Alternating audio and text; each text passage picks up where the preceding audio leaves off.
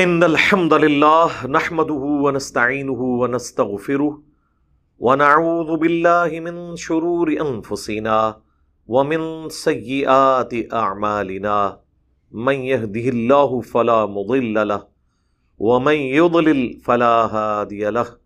واشهد ان لا اله الا الله وحده لا شريك له. واشهد ان محمدا عبده ورسوله. اما بعد فان خير الحديث كتاب الله، وخير الهدي هدي محمد صلى الله عليه واله وسلم. وشر الامور محدثاتها، وكل محدثه بدعه وكل بدعه ضلاله وكل ضلاله في النار. اعوذ بالله السميع العليم من الشیطان الرجیم من حمزه ونفخه ونفثه بسم اللہ الرحمن الرحیم۔ رب اشرح لي صدري ويسر لي امري واحلل عقدة من لساني يفقهوا قولي بسم الله الرحمن الرحيم ان الله وملائكته يصلون على النبي یا ایوہ الذین آمنوا صلو علیہ وسلموا تسلیما. اللہم صلی علی محمد وعلی آل محمد، کما صلیت علی ابراہیم وعلی آل ابراہیم، انک حمید مجید. اللہم بارک علی محمد وعلی آل محمد، کما بارکت علی ابراہیم وعلی آل ابراہیم، انک حمید مجید. اللهم ربنا آتنا في الدنيا حسنة وفي الآخرة حسنة وقنا عذاب النار. ربنا آتنا من لدنك رحمة وهيئ لنا من أمرنا رشدا. لا إله إلا أنت، سبحانك إني كنت من الظالمين. حسبنا الله ونعم الوكيل. يا حي يا قيوم، برحمتك أستغيث. ولا حول ولا قوة الا بالله العلي العظيم. آمین. الحمدللہ، آج اکیس نومبر دو ہزار اکیس کو Quran class number one zero one میں ہم سنڈے کے دن انشاءاللہ سورة المائدہ کی آیت نمبر نائنٹی فور سے آن ورڈ شروع کریں گے. سورة المائدہ میں چونکہ شریعت کے احکام و مسائل ہیں، اب حج کے کانٹیکسٹ میں کچھ مسائل ہیں جو ڈسکس ہونے جا رہے ہیں۔ اعوذ باللہ من الشیطان الرجیم، بسم اللہ الرحمن الرحیم۔ یا ایہا الذین آمنوا لیبلونکم اللہ بشیء من الصید۔ اے اہل ایمان، ضرور بال ضرور اللہ تعالیٰ تمہیں آزمائے گا۔ کچھ شکار سے تنالوہ ایدیکم۔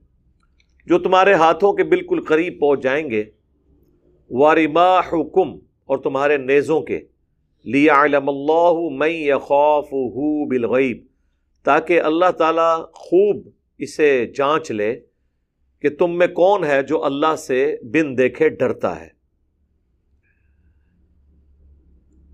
یہ وہی کچھ ہے جو کچھ اصحاب سبت کے ساتھ ہوا۔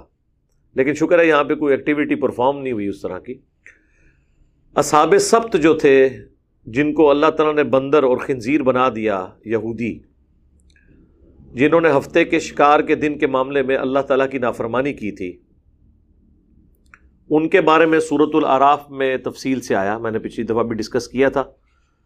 تو انہوں نے ہیلا کر دیا ہفتے کے دن شکار کے معاملے میں۔ اور اللہ تعالیٰ نے ان کے لیے آزمائش اس حوالے سے بنا دی کہ وہ جو شکار تھا، وہ ہفتے والے دن ہی مچھلیاں ان کے سامنے پھدکتی تھیں اور آگے پیچھے مچھلی بڑی مشکل سے شکار ہوتی تھی اور وہ اس لیے کہ وہ ان کی آزمائش تھی۔ یہاں پہ بھی اللہ تعالیٰ فرما رہا ہے، جب تم احرام کی حالت میں سفر کر رہے ہوگے تو اللہ تعالیٰ تمہیں آزمائے گا خشکی کے جو شکار ہیں ان کے ذریعے جو تمہارے ہاتھوں کے اور نیزوں کے قریب پہنچ جائیں گے۔ ان کو بھی پتہ لگ گیا کہ یہ احرام کی حالت میں ہے تو بے فکر ہو کے پھریں۔ تو یہ تمہیں شکار تو نہیں کریں گے یعنی ایک اللہ تعالیٰ نے ان کے لیے بھی آزمائش بنا دی۔ تاکہ اللہ تعالیٰ یہ جانچے، ویسے یہاں پہ لفظی ترجمہ ہے لیا علم اللہ تاکہ اللہ جان لے۔ لیکن یہ اردو میں جان لے کا مانا پھر لوگ دوسری طرف لے جائیں گے، کہ یعنی اللہ کو اس وقت پتہ چلے گا۔ اس لیے اس کی اپروپریٹ ٹرانسلیشن ہم کرتے ہیں کہ اللہ تعالیٰ واضح کر دے، جانچ لے۔ اللہ کے علم میں تو پہلے ہی ہے کہ اس نے کیا کرنا ہے۔ لیکن وہ ایک دوسرے پہ آپ لوگ گواہ ہو جو کہ کون ہے جو اللہ تعالیٰ کے احکامات کی پیروی کرتا ہے، کون ہے جو بغاوت پہ آتا ہے۔ تو مسلمانوں کو بھی کہا گیا، تمہیں آزمایا جائے گا۔ اب یہ جو تکلیف ہے نا جی یہ ان سے تو ہمیں نہیں گزرنا پڑتا۔ ہم تو یہاں سے اسلام آباد سے، کراچی سے، لاہور سے، پشاور سے چار گھنٹے کی فلائٹ میں جدہ ایئرپورٹ کے اوپر جا کے یا مدینہ شریف ایئرپورٹ پہ جا کے اتر جاتے ہیں۔ آٹھ سے آلموسٹ سو سال پہلے آپ چلے جائیں، تو لوگ پیدل حج کے لیے جاتے تھے یا سمندری جہاز کے ذریعے، تو وہ بھی جہاز میں بھی آلموسٹ سب کانٹیننٹ سے دو ہفتے کا سفر تو ہوتا تھا سمندر کے اندر۔ اس کے بعد پھر پیدل سفر ہوتا تھا۔ دو دن اور ایک رات کی مسافت تھی صرف جدہ سے مکہ۔ آج وہ پچاس منٹ کی ڈرائیو ہے۔ ادھر دو دن اور ایک رات اور وہ بھی تکلیف میں، ریگستان میں، جہاں پہ سانپ ڈسنے کا اور موزی جانوروں سے ڈر۔ اور سب سے بڑھ کر اس بات کا ڈر کہ کافلے لوٹ لیے جائیں۔ ان زمانوں میں تو عرب میں تیل نہیں نکلا تھا۔ عربی تو بڑے غریب تھے۔ حاجیوں کے کافلے لوٹتے تھے۔ مسلمان ہو کے بھی لوٹتے تھے، جس طرح یہاں بھی مسلمان مسلمان کو لوٹ رہے ہیں۔ پیٹ تو لگا ہوا نا صاحب کے ساتھ۔ تو یہ تو اللہ تعالیٰ نے ان کو تیل کی دولت دی اور پھر وہ اسٹیبلش ہوئے۔ پہلے اتنے لوگ حج کے لیے بھی نہیں جاتے تھے، ظاہر ایک تکلیف دہ چیز ہے۔ اسی لیے لوگ گھر والوں کو مل کے گلے لگ کے معافیاں کروا کے جایا کرتے تھے۔ اس لیے کہ یہ امید نہیں تھی کہ وہ زندہ بھی واپس آنا ہے کہ نہیں وہ کافلے جب لٹتے تھے تو بندے بھی مر جاتے تھے۔ چار مہینے کا جانے کا سفر، پیدل چار مہینے کا آنے کا، اگر آپ بھائی روڈ جائیں۔ سمندری سفر سے بھی جائیں تو تب بھی پندرہ بیس دن تو کہیں نہیں گئے، سب کچھ ملا کے۔ پھر راستے میں سمندر میں تو ویسے ہی ڈر لگا رہتا ہے۔ سی سکنس کئی لوگوں کو ہو جاتی ہے۔ سمندر کے اندر ایک خاص قسم کی مچھلیوں کی پانی کی اسمیل ہے، اس سے لوگوں کو الٹیاں لگ جاتی ہیں وامٹنگ ہو جاتی ہے۔ پھر اگر کہیں بھور میں پھنس گیا، کوئی سمندری طوفان آیا، پھر گئے۔ تو اس لیے لوگ مل ملا کے جاتے تھے، پتہ نہیں زندہ واپس آنا ہے کہ نہیں آنا، حقوق العباد معاف کر لیتے تھے۔ کتنا مشکل عبادت ہوتی تھی۔ آج تو یہ آپ سمجھ لیں، ایک اسٹیٹس سمبل اور ایک فیشن بن گیا ہے کہ میں عمرہ کر آیا ہوں، میں حج کر آیا ہوں۔ اگر وہ زمانہ دیکھیں تو کوئی امیر آدمی تو رسک ہی نہیں لے گا بار بار حج کرنے کا۔ ظاہر زندگی سب کو پیاری ہے۔ پھر راستے میں بیمار ہو جائیں آپ۔ تو پھر ظاہر شہر میں تو جا کے ضروری نہیں بیمار ہونا ہے، جنگلوں میں بیمار ہو سکتے ہیں۔ راستے کے میں جب آپ نے جنگلوں میں پڑاؤ کرنا ہے، پھر بڑی بڑے آگ جلائی جاتی تھی تاکہ جنگلی جانور قریب نہ آئے رات کو لوگ ڈیوٹی دیتے تھے، پھر اسلحہ بھی ساتھ ہوتا تھا۔ بچنے کے لیے کہ کہیں پہ قافلہ لوٹ نہ لیا جائے۔ انتہائی تکلیف دہ چیز تھی۔ اور پھر راشن بھی اٹھا کے لے کے جانا ہے، اونٹوں پہ لاد کے، گھوڑوں پہ لاد کے۔ راستے میں کھانا نہیں ہے۔ پھر احرام کی پابندیاں بھی بہت زیادہ۔ آج تو صرف جہاز میں اناؤنسمنٹ ہوتی ہے کہ جی جنہوں نے احرام نہیں باندھے وہ باندھ لیں۔ ہمارے یہ سب کانٹیننٹ سے وہ جو مکات ہے، یہ لم ایک جگہ آتی ہے۔ اس کے قریب جب جہاز پہنچنے والا ہوتا ہے اناؤنسمنٹ کرتے ہیں۔ ویسے زیادہ تر لوگ تو اسلام آباد ایئرپورٹ یا پشاور ایئرپورٹ سے ہی باندھ لیتے ہیں۔ کیونکہ جہاز میں بیٹھنا ہوتا ہے، چار گھنٹے بعد ویسے ہی اتر جانا ہے۔ اس زمانے میں آپ نوٹ کریں کہ لوگ احرام پہن کے ان کو یعنی وہ آلموسٹ سو کلو میٹر دور تو ہے حرم سے۔ سو کلو میٹر کا سفر آلموسٹ آپ سمجھ لیں دو ڈھائی دن کا سفر پیدل۔ اور ان دو ڈھائی دنوں میں دو دن اور ایک رات میں آپ نے احرام کی بندیوں سے بھی گزرنا ہے۔ کھانے پینے کے ایشوز ہیں، راستے میں لوگ شکار کرتے تھے۔ ظاہر اب گوشت کھانا ہے تو کتنی گائے بھینسیں ساتھ اپنے لے جائیں گے؟ ان کو بھی کھلانا پڑے گا نا۔ سال دے کے جائیں گے تو ان کو کیا کھلائیں گے؟ پھر راستے میں لوگ ہرن شکار کر لیتے تھے، نیل گائے شکار کر لیتے تھے، جنگلی گدا، زیبرا، یہ حلال ہے نا؟ پالتو گدا تو حرام ہے، وہ والا حلال ہے۔ یہ شکار کرتے تھے، تو وہ اللہ تعالیٰ نے حالت احرام میں ان کا شکار منع کر دیا۔ ایون جو نقصان دہ جانور ہیں، ان کو مارنا بھی جائز نہیں ہے۔ اللہ یہ کہ جب آپ کو خطرہ ہو۔ ایک ایکسیپشن آگے چل کے آ جائے گی، وہ ہے سمندری۔ کیونکہ سمندر میں تو ظاہر ہے، آپ سمندر میں جب آپ ہیں تو آپ کے تو ہاتھ پاؤں بندے ہوئے ہیں نا۔ آپ پانی میں تو اتر کے چل نہیں سکتے۔ تو سمندری جو سی فوڈ ہے، وہ آپ کے کھانے پینے کا ذریعہ ہے۔ تو وہ اجازت دے دی گئی کہ ٹھیک ہے، آپ سمندری شکار کھا کے وہ والا گوشت آپ وائٹ میٹ کھا سکتے ہیں۔ زمین کا سفر کرنے والے لوگ شکار نہیں کریں گے، روٹی کھائیں، اور چیزیں کھائیں۔ پھر سالن بنانا بھی مسئلہ۔ اسی لیے اگلے زمانوں میں آپ کو پتہ ہے، اچار اچار جو انوینٹ ہوا ہے، یا آپ کہہ لیں کہ انسانیت نے یہ ایک طریقہ سالن کا دریافت کیا ہے۔ وہ اسی لیے کیا ہے نا کہ لوگوں نے اتنا لمبا لمبا سفر کرنا ہوتا تھا۔ تو سالن تو دو دن کے اندر خراب ہو جاتا ہے، گرمیوں میں تو ایک دن میں ہی خراب ہو جاتا ہے۔ اچار جو ہے وہ بے شک آپ ایک ہزار سال تک اس میں ڈبو کے رکھیں آئل کے اندر خراب نہیں ہوگا۔ جو آپ کا یہ سرسوں کا تیل ہے، تو اینٹیسیپٹک ہے، اس کے اندر کوئی بیکٹیریا یہ چیز پروڈیوس نہیں ہوتی، اس میں جو چیز ڈوبی ہے وہ اسی طرح رہے گی۔ اس لیے اس کو تیل کے اندر ڈبو کے رکھا جاتا ہے۔ وہ آپ جب مرضی استعمال کریں۔ اچار جتنا مرضی پرانا ہو، خراب نہیں ہوتا۔ اس سے بھی خیر بہتر ایک ماڈ ہے، وہ الکوہل ہے۔ ہومیوپیتھک ادویات کے اوپر آپ دیکھیں ایکسپائری کی ڈیٹ نہیں لکھی ہوتی۔ وہ ایکسپائر ہوتی نہیں ہے، چاہے دس ہزار سال بعد کوئی استعمال کرے۔ الکوہل میں جو چیز ڈوب گئی نا، اس نے خراب نہیں ہونا۔ اس لیے آپ دیکھیں لیبورٹریز کے اندر انہوں نے کئی ایک چیزیں اس میں ڈبو کے رکھی ہوئی ہوتی ہیں تجربہ کرنے کے لیے۔ اس میں خراب نہیں ہوتی، کیونکہ اس کے اندر کوئی بیکٹیریا داخل ہو ہی نہیں سکتا، وہ مر جائے گا۔ اس لیے جب آپ کا زخم بھی صاف کرتے ہیں اسپرٹ سے صاف کرتے ہیں، تاکہ وہاں پہ کوئی بیکٹیریا تو مر جائے۔ یہ ایک اللہ نے ایسی چیز بنائی ہے۔ تو اگلے زمانوں میں لوگ پھر اس طریقے سے سفر کے دوران ان کو ان ازمائشوں سے گزرنا پڑتا تھا، کافلوں کی۔ اب اس سارے سنیریوں کو آپ ذہن میں رکھیں، پھر آپ کو یہ سمجھ آئے گا کہ یہ چیزیں جو منع کی جا رہی ہیں، یہ واقعی ازمائش ہے آج تو یہ ازمائش نہیں لگتی ہیں۔ سکون سے جہاز میں بیٹھتے ہیں جناب، کھانا بھی آ جاتا ہے، ہلکی سی نیند لگتی ہے۔ تھوڑی دیر بعد اناؤنسمنٹ ہوتی ہے کہ جہاز لینڈ کرنے والا ہے، اپنی سیٹ بیلٹ باندھ لیں۔ سکون سے جا کے آپ اتر جاتے ہیں، پتہ ہی کچھ نہیں۔ کدھر چار مہینے اور کدھر چار گھنٹے۔ اور بھی اتنے آسائش والے اچھے ماحول کے اندر۔ تھکاوٹ بھی کوئی نہیں۔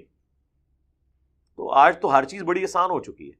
لیکن اس زمانے میں یہ مشکل کام تھا۔ اس لیے اس آپ ازمائش کو سمجھ سکتے ہیں۔ صحابہ کرام کے حوالے سے۔ فمن اعتدا بعد ذلك، تو جو کوئی پھر حد سے بڑھے گا، اس کے بعد کہ ہم نے یہ نصیحت قرآن میں کر دی ہے شریعت کی پابندی ہے کہ کوئی احرام کی حالت میں شکار نہیں کر سکتا۔ فلاح عذاب العلیم تو اس کے لیے پھر دردناک عذاب ہے۔ یا ایوہ الذین آمنو، اے اہل ایمان، لا تقتلوا الصید وانتم حرم۔ مت شکار کرو کوئی چیز جب تم حالت احرام میں ہو۔ اب یہ مطلقاً شکار کی بات آ گئی کھانے پینے کا شکار بھی اور کوئی درندہ بھی نہیں شکار کرنے کی ضرورت کہ کوئی شوقیہ کوئی شیر مار دے یا کوئی اس طریقے سے ریچھ مار دے کہ جس کی کھال میں استعمال کروں گا۔ ویسے تو کھال کے لیے کوئی مارتا ہے وہ اگلا بات احرام کی حالت میں کوئی اس طرح کا معاملہ نہیں آپ کر سکتے۔ باقی اس میں وہ مکھی، مچھر یا اس طرح کی چیزیں جو کسی نے غلطی سے کوئی مچھر بیٹھا تھا، یوں مار لیا، اس کے اوپر کوئی مسئلہ نہیں ہے۔ وہ صحیح بخاری میں آتا ہے نا، ایک عراقی آ کے عبداللہ بن عمر سے مسئلہ پوچھتا ہے کہ اگر کوئی حالت احرام میں مچھر یا مکھی مار دے تو عبداللہ بن عمر نے کہا پہلے تو انہوں اندر بلاؤ نا میرے کو یہ کون ہے؟ تو آپ پوچھے کہاں سے؟ ان کا عراق سے، ان کا اہل عراق۔ تم نے تو اللہ کے نبی کے نواسے کو قتل کر دیا، جن کے بارے میں میں نے خود رسول اللہ سے سنا تھا کہ حسن و حسین دنیا میں میرے دو پھول ہیں۔ ادھر تم لوگوں نے یہ حرکت کی ہے اور ادھر تمہاری شریعت کی پابندیاں اتنی سخت ہیں کہ تم یہ پوچھ رہے ہو کہ حالت احرام میں اگر کوئی مچھر یا مکھی مار دے تو اس کا کوئی کفارہ تو نہیں ہے؟ وہ انہی آیتوں کی وجہ سے کہتے تھے نا کہ قرآن نے منع کیا کہ آپ نے کوئی شکار نہیں کرنا، تو وہ انہوں نے کہا اگر مچھر شکار ہو گیا یا مکھی شکار ہوگی تو اب ہم کفارہ کیا دیں؟ اس آیت کے ساتھ وہ بخاری کی حدیث جوڑیں تو پھر آپ کو سمجھ آئے گی۔ تو کوئی اس کے اوپر تو کوئی کفارہ نہیں، وہ تو ایک نارمل چیز ہے، اس سے مراد وہ جانور ہیں، جس طرح درندے ہیں یا چرندے ہیں جو چرنے والے جانور ہیں، وہ نہیں آپ کر سکتے۔ ومن قتل من کم متعمدہ اور جو کوئی جان بوجھ کے قتل کر دے گا کوئی جانور فجزا ام مثل ما قتل من النعم پھر اس کی جزا یعنی اس کا بدلہ اس کا فدیہ یہ دینا پڑے گا اسے جو کچھ اس نے قتل کیا اس کے اکویلنٹ اس کو جانور دینا پڑے گا۔ ہرن ماری ہے تو ظاہر اب ہرن تو اس کو شکار کرنا تو بڑا بڑا مسئلہ ہے۔ پھر اس کو ہرن کے اکویلنٹ کوئی بکری یا بکرا کعبہ کی حدود کے اندر قربان کرنا ہوگا۔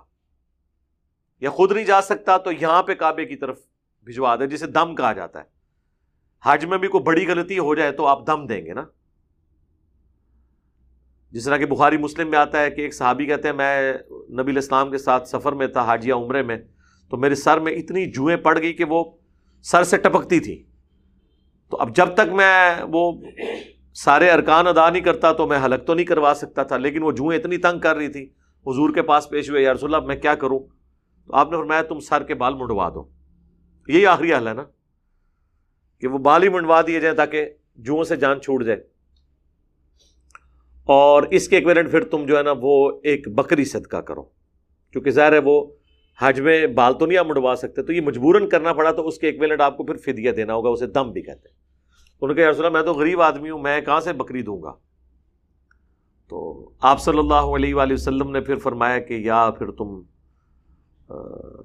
چھ مساکین کو کھانا کھلا دو، آدھا سا ان کو کوئی اناج دے دو، آدھا آدھا سا. آدھا سا آج کا آلموسٹ سوا کلو بنتا ہے، کیونکہ پورا سا جو ہے وہ ڈھائی کلو ہے، جو ہم رمضان میں بھی دیتے ہیں، صدقہ فطر، اس کا آدھا۔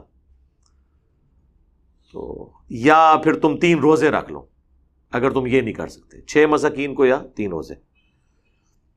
تو اب ظاہر ہے کہ قرآن میں اس کی ڈیٹیلز نہیں آئی ہیں۔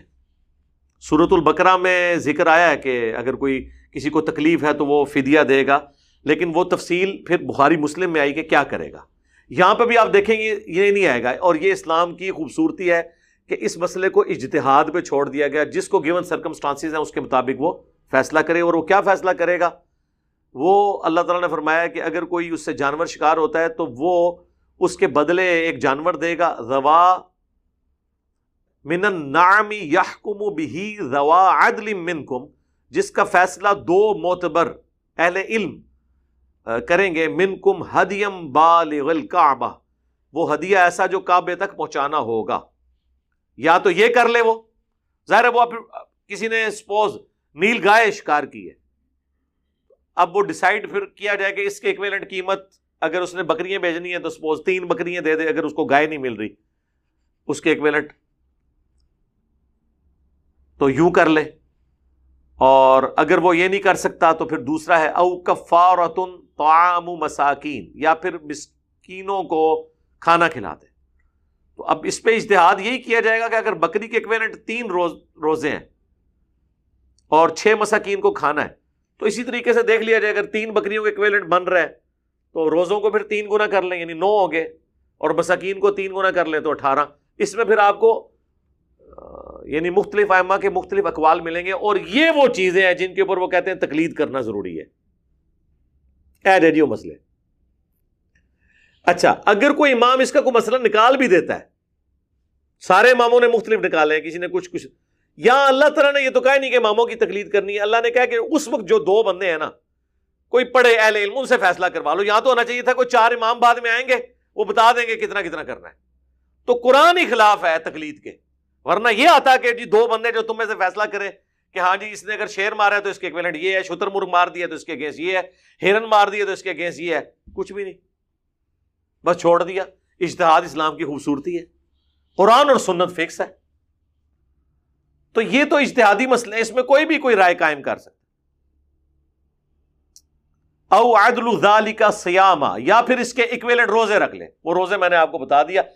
کہتے ہیں نا جی قرآن میں مسئلہ وہ جو قاضی شریح کو خط لکھا تھا، حضرت عمر نے جو مصنف ابن ابی شہبہ میں آتا ہے اور سنن نسائی میں بھی کوئی مسئلہ ہو تو پہلے قرآن میں دیکھ، قرآن میں نہ ملے تو سنت میں سنت میں نہ ہو تو اجماع امت میں، وہ بھی نہ ہو تو اجتہاد کر اور بہتر ہے کہ اجتہاد کی طرف نہ ہی جا، اگر مسئلہ سوالو ہو رہا ہے۔ یہاں پہ تو میں نے آپ کو بخاری مسلم سے ثابت کر دیا ہے۔ صورت البقرہ کی وہ جو آیات ہیں جن میں یہ یعنی حج کا ذکر ہوا، ان میں کہ اگر کسی کو کوئی تکلیف ہے اور اس کو پھر کوئی دم دینا پڑتا ہے، تو وہ دم دے لے یا یہ ساری چیزیں، اس کانٹیکس میں بخاری مسلم میں حدیث موجود ہے کہ بکری یا اس کے ایکویلنٹ تین روزے، چھ روزے، اے تین روزے یا چھ مسکین کو کھانا۔ بس وہ اکویشن آپ لگا لیں۔ تو وہ آپ خود بھی کیلکولیٹ کر سکتے ہیں۔ چلے دو اہل علم سے کرا لیں۔ اگر انہوں نے بخاری مسلم پڑھی ہوئی تو۔ اہل علم تو پتہ ہی نہیں ہونا، انہوں نے اندازے لانے نے۔ تو میں نے تو آپ کو باقاعدہ ریفرنس دے دیا۔ لیزو کا وبال امری تاکہ وہ مزہ چکھ لے اپنے اس کام کا۔ یعنی دنیا میں اللہ نے ایک مدنی پینلٹی رکھ دی ہے۔ کہ تاکہ وہ اس کا اکویلٹ کفارہ بن جائے۔ جس طرح ہے نا کہ اگر کسی سے کوئی مسلمان قتل ہو گیا، جان بوجھ کے نہیں ایکسیڈنٹلی تیر چلایا تھا، جانور کو آگے بندہ آ گیا روڈ ایکسیڈنٹ میں مر گیا، تو وہاں پہ بھی آ کے توبہ تو کرنی ہے، دیت بھی دینی ہے، سو اونٹ ابو دعود میں آیا مرنے والوں کو۔ پلس ایک غلام بھی آزاد کرنا ہے۔ اور اگر غلام نہیں آزاد کر سکتا، ساٹھ مسکین کو کھانا کھلانا یا ساٹھ مسلسل روزے رکھنے ہیں۔ یہ وہ چیزیں جو آپ نے اللہ سے توبہ کرنے کے لیے آپ کو پینلٹی پڑے گی ان کاموں کی۔ وہ ہر جگہ ہے۔ یہاں پہ بھی آپ کو پینلٹی ہے کہ اگر آپ نے حرکت کی ہے تاکہ تم مزہ چکو اس کا۔ جو کچھ یہ تم نے حرکت کی ہے تو اس کا تمہیں کفارہ تو ادا کرنا پڑے گا۔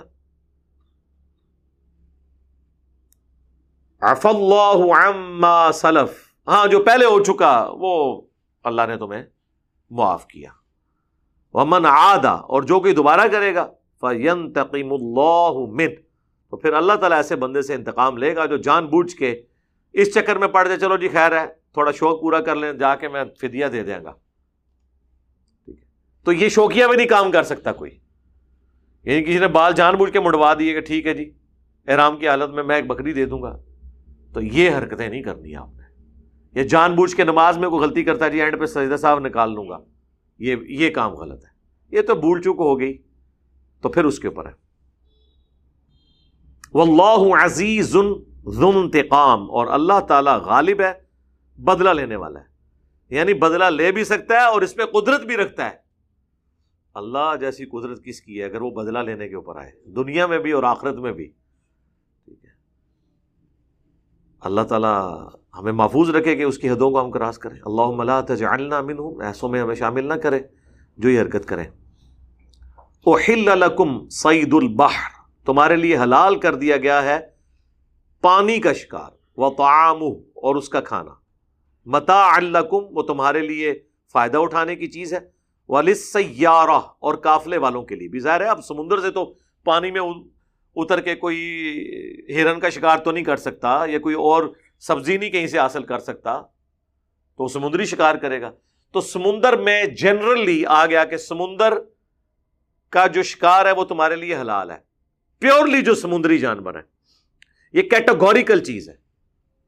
لہذا فقہ انفی میں جو ہے نا کہ ویل مچھلی جو ہے یہ سمندری جانور نہیں ہے، بلکہ وہ کہتے ہیں یہ میملز میں سے ہے۔ یعنی دودھ دینے والے جانور یعنی انڈے نہیں دیتی ویل مچھلی۔ وہ ویل مچھلی کو حلال نہیں سمجھتے۔ وہ کہتے ہیں صرف وہ مچھلیاں حلال ہیں جو انڈے دینے والی ہیں۔ پھر ہم انہیں کہتے ہیں جو بخاری مسلم میں حدیث ہے، متفقن علیہ، دونوں کتابوں میں۔ ابو بیدہ ابن جرا جو ایک لشکر میں گئے تھے اور ایک بہت بڑی مچھلی سمندر نے اگل دی اور صحابہ کہتے ہیں ہم پندرہ دن وہ کھاتے رہے۔ اینڈ پہ حضرت ابو بیدہ نے اس کی جو دو ڈھانچے میں سے پسلیاں تھیں وہ صحابہ کو کہا اس کو جوڑو۔ تو ایک اونٹ سوار اس کے نیچے سے گزر جاتا تھا۔ اتنی اونچی اس کی وہ پسلیوں کا آپ سرکمفرنس دیکھ لیں آلموسٹ آپ سمجھ لیں۔ یعنی بارہ چودہ فٹ تو بنے گا۔ تو اتنی بڑی تو کوئی عام مچھلی تو نہیں، انڈے دینے والی تو نہیں ہوتی ہے، یہ ویل مچھلی ہوتی ہے اتنی بڑی۔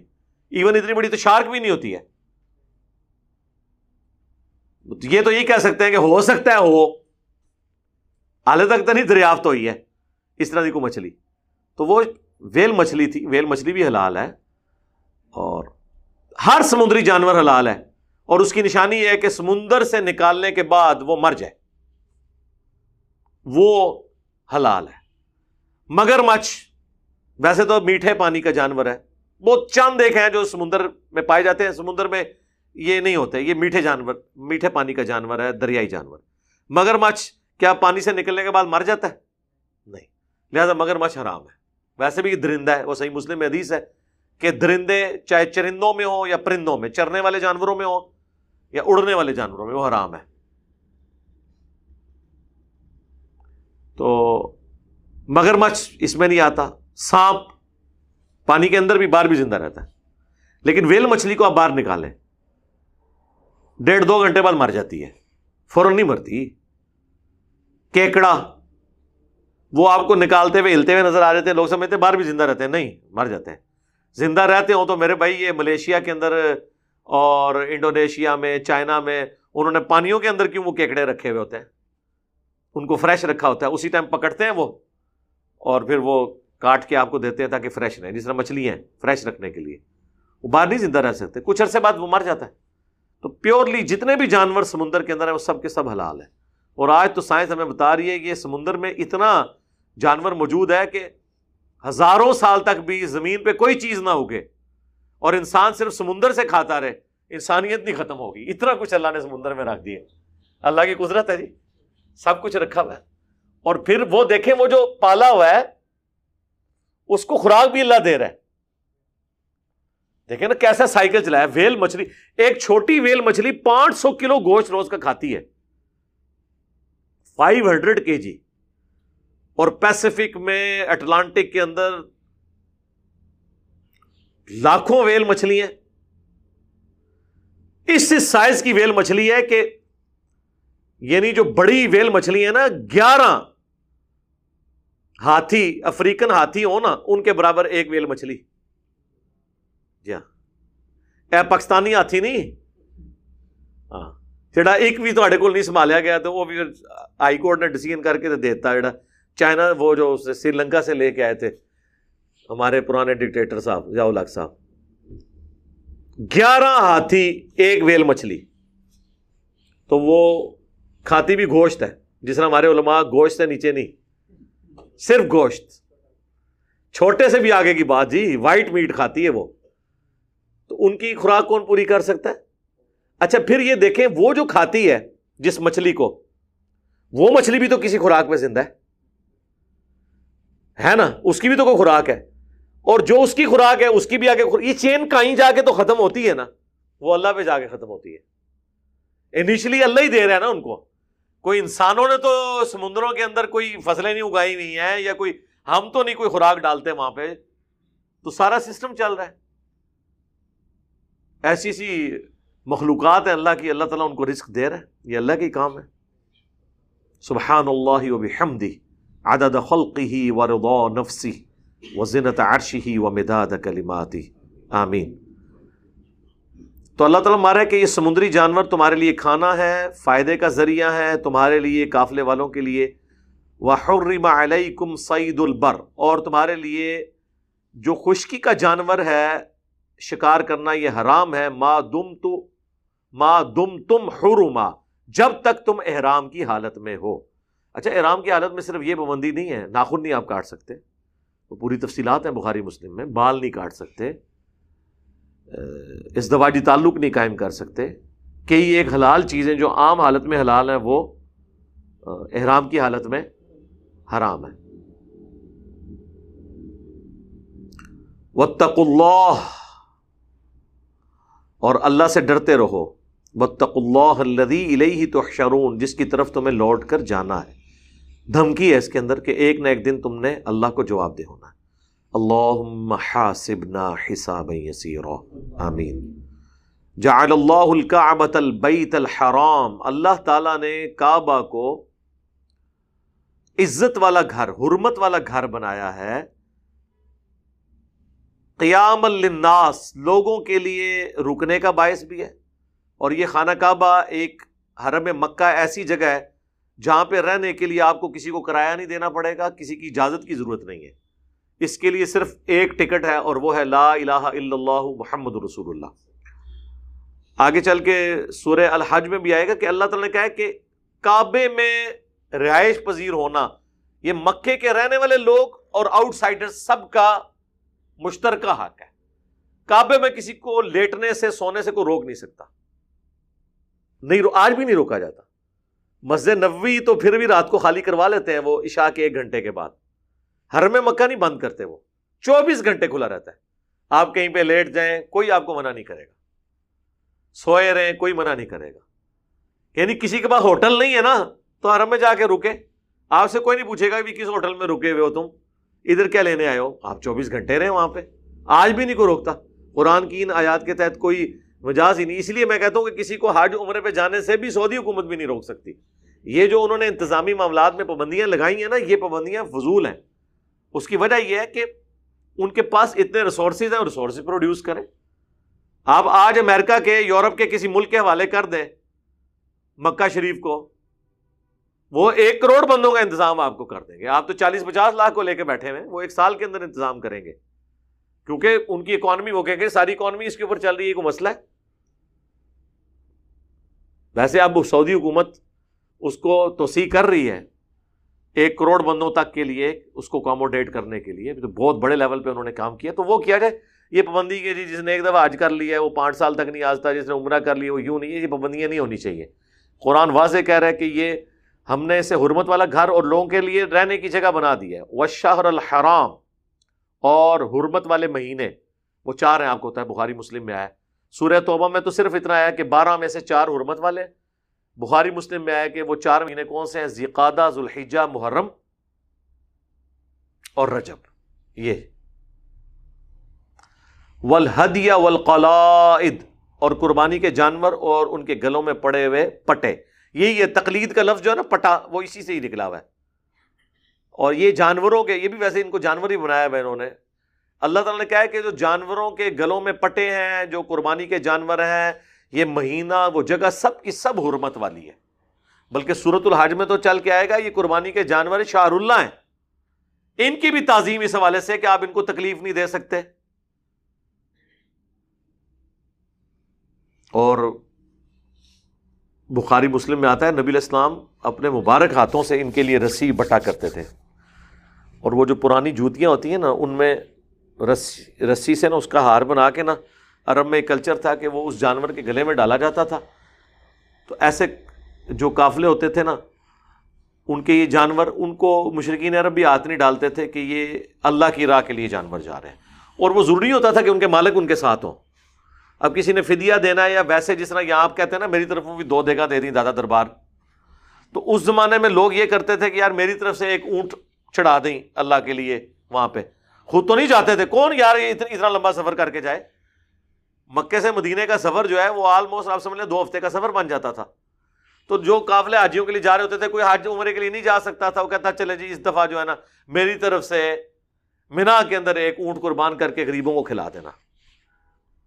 وہ پھر اللہ کے جو جانور ہوتے تھے نا، ان کے گلوں میں پٹے ڈالے جاتے تھے تاکہ یہ پتا چلے کہ اب اس جانور کی خاص عزت ہو گئی ہے، اس کی نسبت اس حوالے سے ہو گئی ہے۔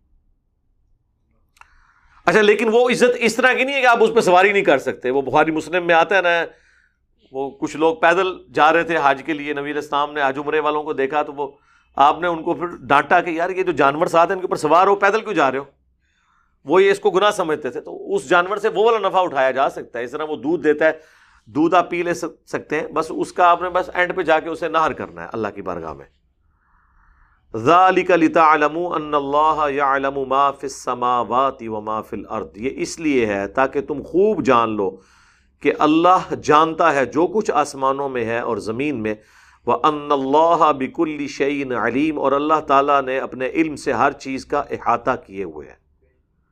تو یعنی یہ ساری چیزیں اللہ تعالیٰ بتا رہا ہے کہ یہ یہ جو شریعت کی پابندیاں نا، میں نے اس لیے رکھی ہیں تاکہ تمہیں یہ چیز، یہ یقین پختہ ہو کہ اللہ تعالیٰ ایک ایک چیز پہ نظر رکھے ہوئے ہے زمین و آسمان کی ہر چیز اس کی نظر میں ہے۔ یعنی اس کو آپ نے کیجول نہیں لینا کہ قربانی کا جانور لے بھی جاؤں، نہ بھی لے جاؤں۔ جیسے دنیا میں تو چل جاتا ہے نا کہ آپ کسی کو دھوکہ دے لیں۔ ٹھیک ہے جی ٹوٹل پورا کر دیں۔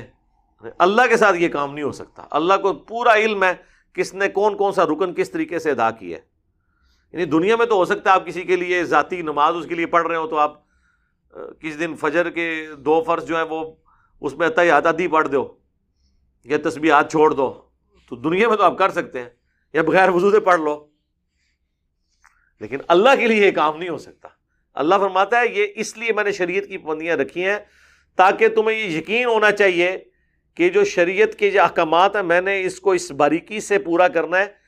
اس ہستی کے لیے جو زمین و آسمان کے ہر غیب کا اور ظاہر کا، پوشیدہ کا جاننے والا ہے۔ یہ یقین پختہ ہونا چاہیے تمہارے اندر۔ تو یہ شریر کی پابندیاں ہوں گی تو تب انسان قربانی کر رہا ہوگا نا۔ اکثر لوگ کہتے ہیں اللہ نے ساڑھی نمازیں نہیں چاہیے بھائی اللہ نے کب کہا ہے، مجھے نمازیں چاہیے اللہ کہتا ہے کہ تمہارے لیے تمہیں نمازیں چاہیے۔ اب یہ نہیں ہے کہ کام چک کے رکھو، جو مرضی کرتے رہو، اللہ کو کوئی پرواہ نہیں ہے۔ ہاں اللہ کی ذات کو فرق نہیں پڑتا، لیکن اس کا رزلٹ ضرور نکلے گا۔ یہ نہیں ہوگا کہ اللہ تبارک و تعالیٰ کہ چونکہ مجھے فرق کیوں نہیں پڑتا، لہذا نماز پڑھنے والے بھی جنت میں، نہ پڑھنے والے بھی جنت میں۔ نہ! اس طرح نہیں۔ وہ تو اللہ نے دیکھ لیا اوپر کتنے سخت الفاظ ہیں۔ وہ اللہ عزیز، اللہ غالب ہے انتقام انتقام لینے والا ہے۔ آپ کہتے ہیں، ماں سے زیادہ پیار کرنے والا ہے۔ جی اس کے لیے جو اپنے آپ کو انتقام کا مستحق نہ کرے۔ مات شاہی کوئی نہیں، جو اللہ اپنے بندے سے پیار کرتا ہے۔ لیکن باغیوں سے تو پیار نہیں ہو رہا ہوتا۔ یہ پیار کس سے ہو رہا ہے؟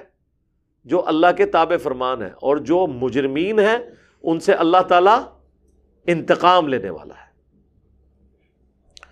اعلمو، خوب جان لو ان اللہ شدید العقاب، اللہ سزا دینے میں بڑا سخت ہے۔ وہ ان اللہ غفور الرحیم۔ اور یہ کہ بے شک اللہ تعالی بخشنے والا مہربان بھی ہے۔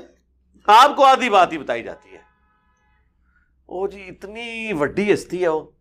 چاہے تو چھوٹی سی گل تو بخشتے تو قرآن میں تو نہیں لکھا ہوا۔ قرآن میں تو پھینٹی لگنے کی بات پہلے ہوئی ہے۔ اعلمو، بی اٹینشن، خوب جان لو، خوب سمجھ لو اس بات کو۔ ان اللہ شدید العقاب، اللہ سخت ہے سزا دینے میں۔ اور بیلنس کیا ہے؟ وہ ان اللہ غفور الرحیم اور اللہ تعالیٰ بخشنے والا مہربان بھی ہے۔ آدھی بات تو ہے ہی کوئی نہیں ہے۔ ویسے دین انہوں نے ہر معاملے میں آدھا ہی پیش کیا ہے۔ تصویر کا ہمیشہ ایک رخ بتایا ہے، دوسرا رخ بتایا ہی نہیں ہے۔ وہ ہمارے وائزین نے اس میں اس قسم کا حصہ ڈالا ہے نا۔ اور وہ اس طرح کی ایکٹنگ کر کے بتاتے ہیں اللہ کے بارے میں، جس طرح اللہ تعالیٰ تو یہ چاہتا ہے کہ خوب نافرمانی ہی کرو میری۔ خیر ہے۔ یعنی وہ اس طرح پریزنٹ کر رہے ہوتے ہیں کہ اللہ یہ دیکھ رہا ہے کہ تم میں سے زیادہ باغی کون ہے، تاکہ میں اسے زیادہ بخشوں اور مجھے بڑا لطف محسوس ہو اس حوالے سے۔ وہ اس طرح پریزنٹ کر رہے ہوتے ہیں۔ یہ اتنا سادہ معاملہ ہوتا تو صحابہ کرام علی مردوان اتنی مشکل کی زندگی گزارتے۔ اتنی تکلیفیں انہیں اٹھانی پڑتی۔ ما الرسول البلاغ۔ ہمارے رسول کے ذمے تو نہیں ہے، سوائے یہ کہ وہ تمہیں بات پہنچا دے۔ بس۔ یعنی پیغمبر نے گن پوائنٹ پہ، تلوار کے زور پہ تمہیں اللہ کے احکامات کی پیروی نہیں کروانی۔ تمہیں مجبور نہیں کرنا کہ تم شریعت کے مطابق چلو۔ بلکہ پیغمبر کا کام صرف یہ ہے کہ وہ اللہ کا پیغام تم تک پہنچائے گا۔ تم نے اب جنت کا راستہ اختیار کرنا ہے تو کرو، جہنم میں جانا ہے تو جاؤ۔ ان نا ہدئی نا حسبیل ہم نے تو ہدایت کا راستہ واضح کر دیا ہے۔ اما شاہ کے رو اما کفورا۔ چاہو تو شکر گزاری کی روش اختیار کرو۔ اور چاہے تم پھر اللہ کے نہ شکرے بن جاؤ۔ اللہ کو یعنی کوئی پرواہ نہیں ہے۔ واللہ یعلم ما تبدون وما تکتمون۔ یعنی رسول کے ذمہ پہنچا دینا ہے۔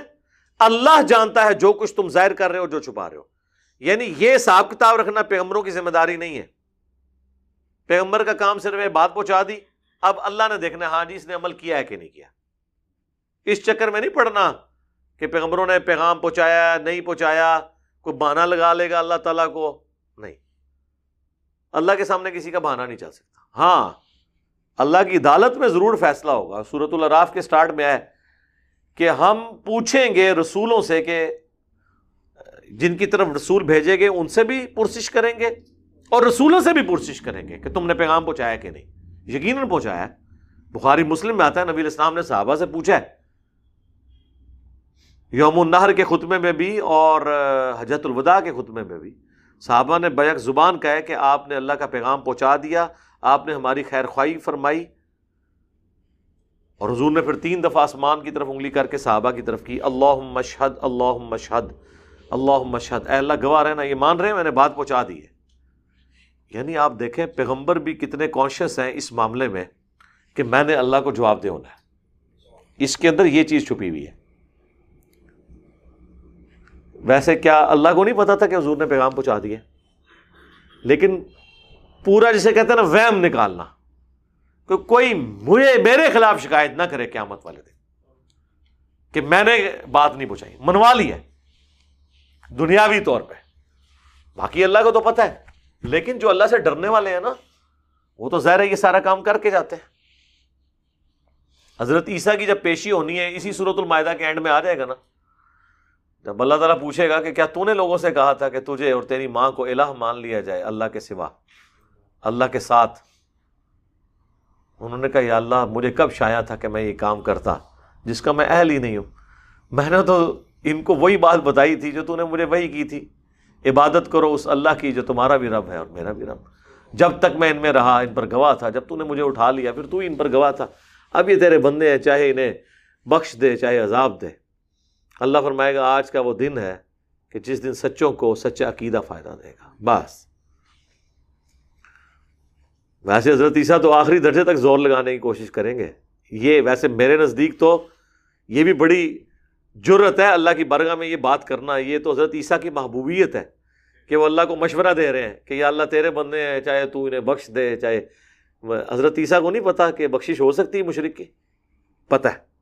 کیونکہ حضرت عیسیٰ کا خطبہ اللہ نے قرآن میں نقل کیا ہے کہ عیسائیو، تم تو شرک کرتے ہو نا۔ لقد کفر اللہ دین قالو ان اللہ المسیح ابن مریم۔ وہ بے شک کھلے کافر ہیں جو یہ کہہ رہے ہیں کہ اللہ ہی عیسیٰ ابن مریم ہے۔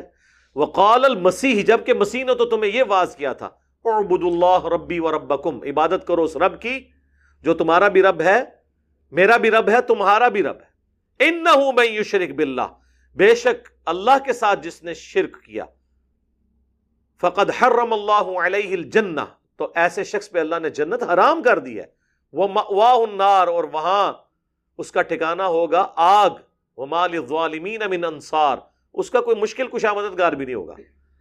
جو عیسیٰ ابن مریم اپنے ماننے والوں کو یہ خطبہ دے رہے ہیں، ان کا قیامت کے دن یہ بات کرنا اللہ کی بارگاہ میں کہ یا اللہ اب یہ تیرے بندے ہیں، چاہے انہیں بخش دے، چاہے گرفت کر۔ یہ ان کی محبوبیت ہے اللہ کے ساتھ۔ تو یہ بات کر سک رہے ہیں، ورنہ تو یہ بات کرنے کا بھی نہیں کوئی سوچ سکتا۔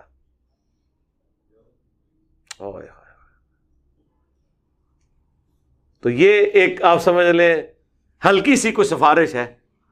ظاہر ہے جی مشرق کے لیے یہ سفارش ہی ہے، یہ بات کر دی جائے۔ لیکن وہ اس آیت کا ہمیں یہ پتا چل گیا کہ عیسا ابن مریم، اولو لزم پیغمبر، جب اپنے ماننے والوں کے لیے سفارش بھی کریں گے تو آگے سے جواب کیا ملنا ہے؟ اگر یہ آیت قرآن میں نہ آئی ہوتی تو کسی کے دماغ میں ہو سکتا تھا، ہو سکتا ہے پیغمبر زبردستی، اللہ گرو بان پکڑ کے سانو لائی جائے جنت یہ ہو سکتا تھا نا کسی کے دماغ میں؟ یہ وہم نکالنے کے لیے اللہ تعالیٰ زتیسا کے دماغ میں ان کے دل پہ یہ بات ڈال دے گا کہ وہ سفارش کر بھی دے مشرقی اگرچہ وہ خود ان کو یہ بتاتے رہے کہ میں نے تمہارے کام نہیں آنا مشرق کے اوپر جنت حرام ہے، اس کا ٹھکانا جہنم ہے، اس کا کوئی مددگار بھی نہیں ہوگا، تو آج میں کیوں ان کی سفارش کروں؟ میں کیسے مدد کر سکتا ہوں؟ تو یہ اللہ ان کے دل میں اسی لیے بات ڈالے گا تاکہ باقیوں کو پتا چل جائے کہ اگر سیدنا عیسیٰ ابن مریم اپنے ماننے والوں کی بد عقیدگی پر ان کی سفارش کریں اور آگے سے سیدھا جواب یہ ملے کہ بھائی، آج تو صرف سچے عقیدے کا ہی فائدہ ہوگا۔ اس طرح کے جن لوگوں نے برے مال کے اپنے کرتوت بھوگتیں گے اور اس کے باوجود کوئی شخص یہ کہے کہ جو میرے سلسلے میں بیت ہو، میں اسے جنت میں لے جاؤں گا تو پھر ہم اسے کہہ دیں گے کہ بھائی، حضرت عیسیٰ جب اپنے ماننے والوں کو جنت میں نہیں لے کے جا سکتے اپنے برے عقیدوں کے اگینسٹ، تو بابے شاہی کوئی نہیں۔ قرآن کا کچھ صفحہ بچتا ہے جیسے بابا نہ وڈیا ہوئے۔ جب پیغمبروں کا یہ اسٹیٹس ہے، تو پھر بابے، تو پھر کہیں لا ہی نہیں کرتے۔ بلکہ بابوں کا تو اب ذکر بھی، وہ تو شاہی کوئی نہیں ہے۔ میں تو کہتا ہوں، جو لوگ عام مسلمان ہیں، ان کے مقابلے میں وہ کوئی شہ نہیں ہے۔ کیونکہ عام مسلمان تو پھر بھی اپنی جیب سے خرچ کے دین کے اوپر لگا رہے ہیں، تو لے کے لوگوں سے کھا رہے ہیں اور پھر دین بھی غلط بتا رہے ہیں۔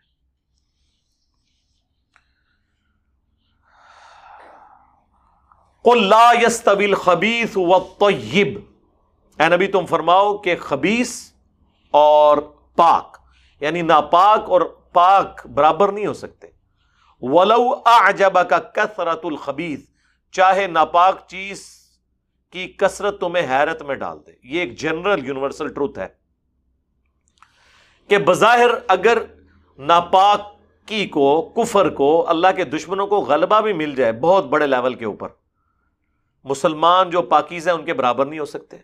اس کو آپ رزق کے اوپر بھی لگا سکتے ہیں کہ کسی کے پاس حرام کا بہت زیادہ رزق ہے یا اس کے پاس بہت زیادہ آسائشیں ہیں، تو حلال کی جو روکی سوکھی ہے، اس کے برابر نہیں ہو سکتے۔ دنیا میں بھی اور آخرت میں بھی۔ اس کے گیس پہ جو یہ لوگ عذاب بھگتتے ہیں، ان کی اولادیں ان کو قتل کر کے لاشوں کے اوپر یہ انگوٹھے لگوا کے تو یہ سب کچھ کرتی ہیں۔ دنیا میں بھی آپ انجام دیکھتے ہیں اور آخرت کا تو بھی عذاب باقی ہے۔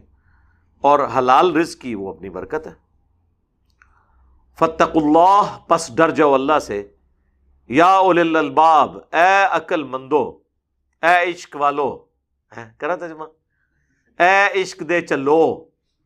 نہ، عقل والو۔ لعلکم تفلحون، تاکہ تم کامیاب ہو جاؤ۔ یعنی عقل والے کامیاب ہو جائیں گے انشاءاللہ، اپنی عقل کو استعمال کریں گے تو۔ اب یہ اگلی آیت دو آیات ون زیرو ون اور ون زیرو ٹو یہ اتنی اہمیت کی حامل ہے کہ اس پہ آلریڈی میں نے بڑی تفصیلی گفتگو اپنی ایک مجلس میں کی تھی، جو یوٹیوب کے اوپر مختلف لوگوں نے اسے اپلوڈ کیا ہے۔ علماء سے سوال کرنا حرام۔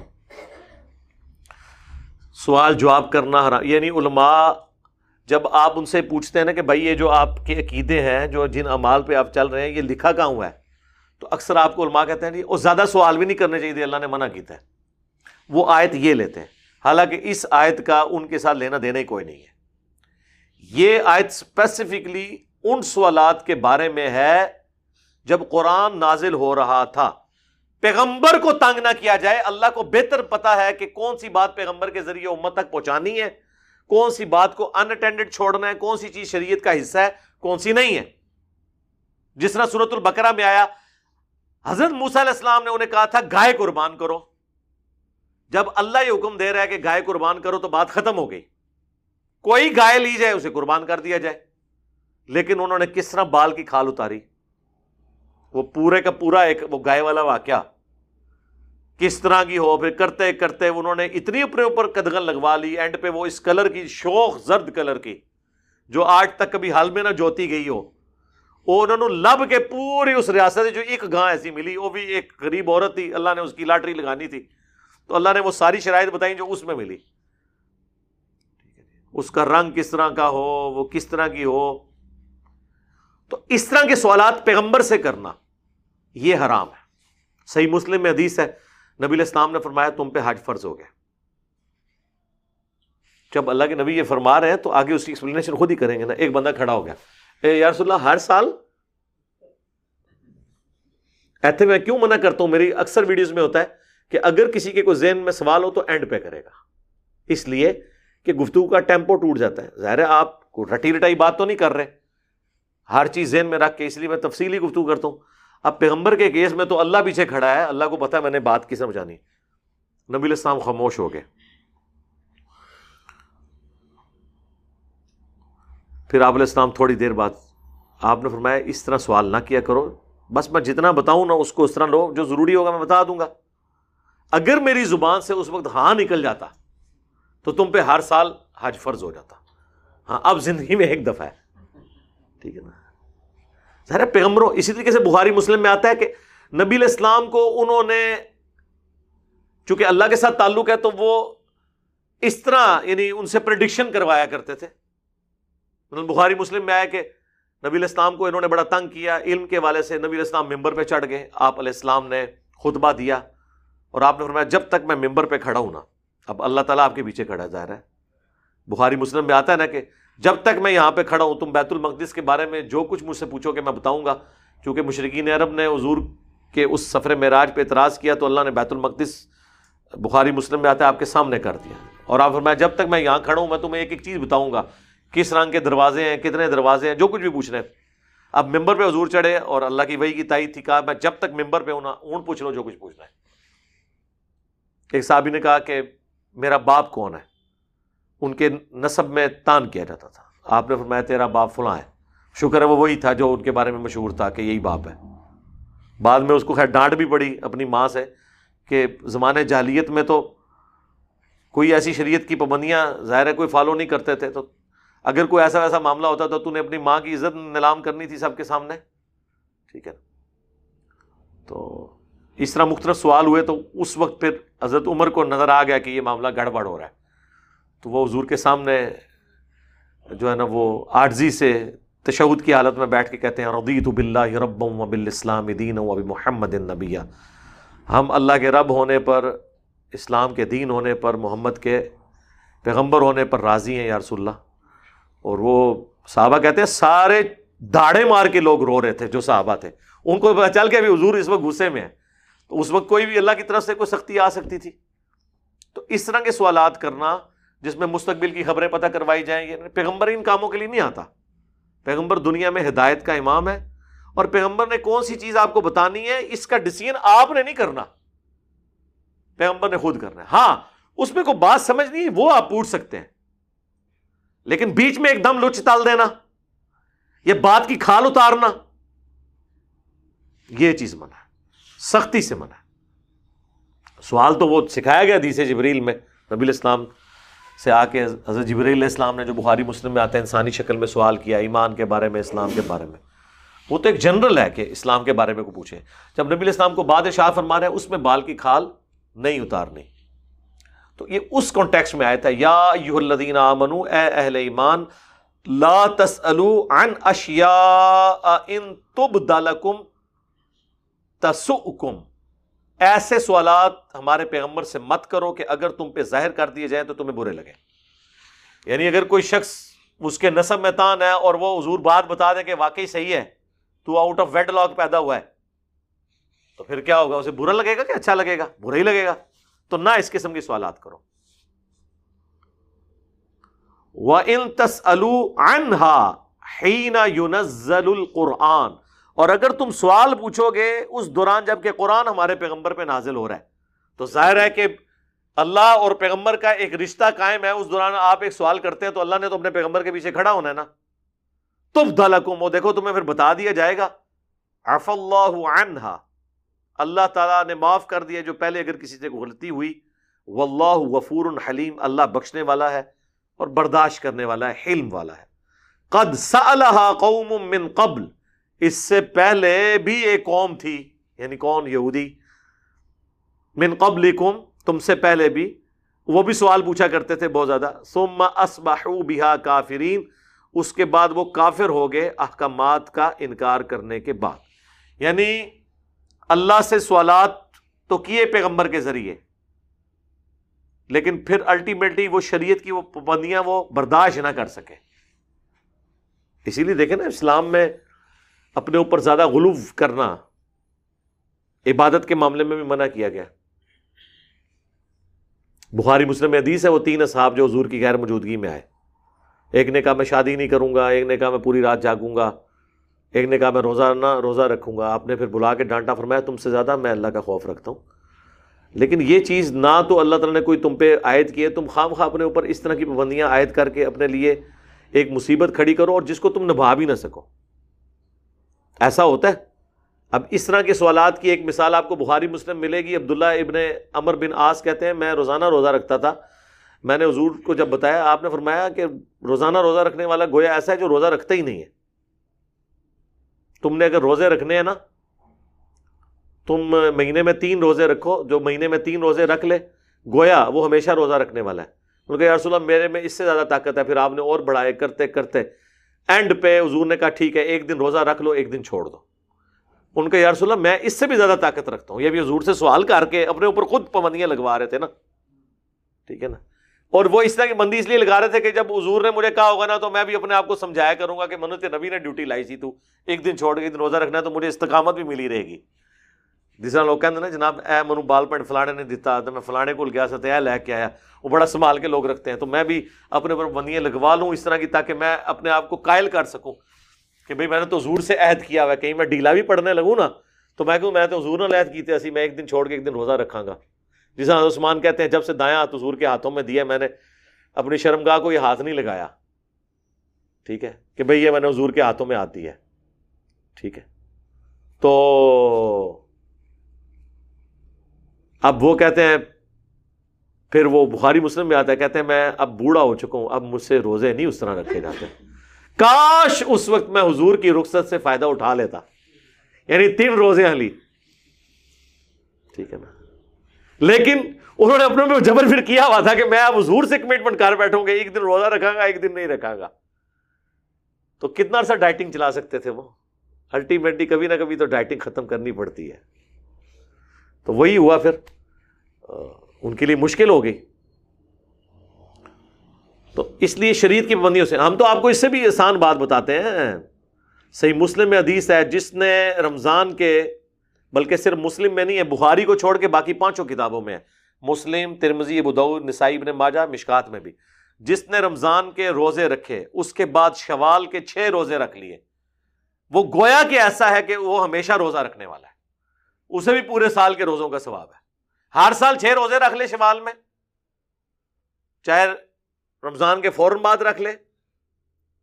چاہے وہ وقفے سے رکھ لے۔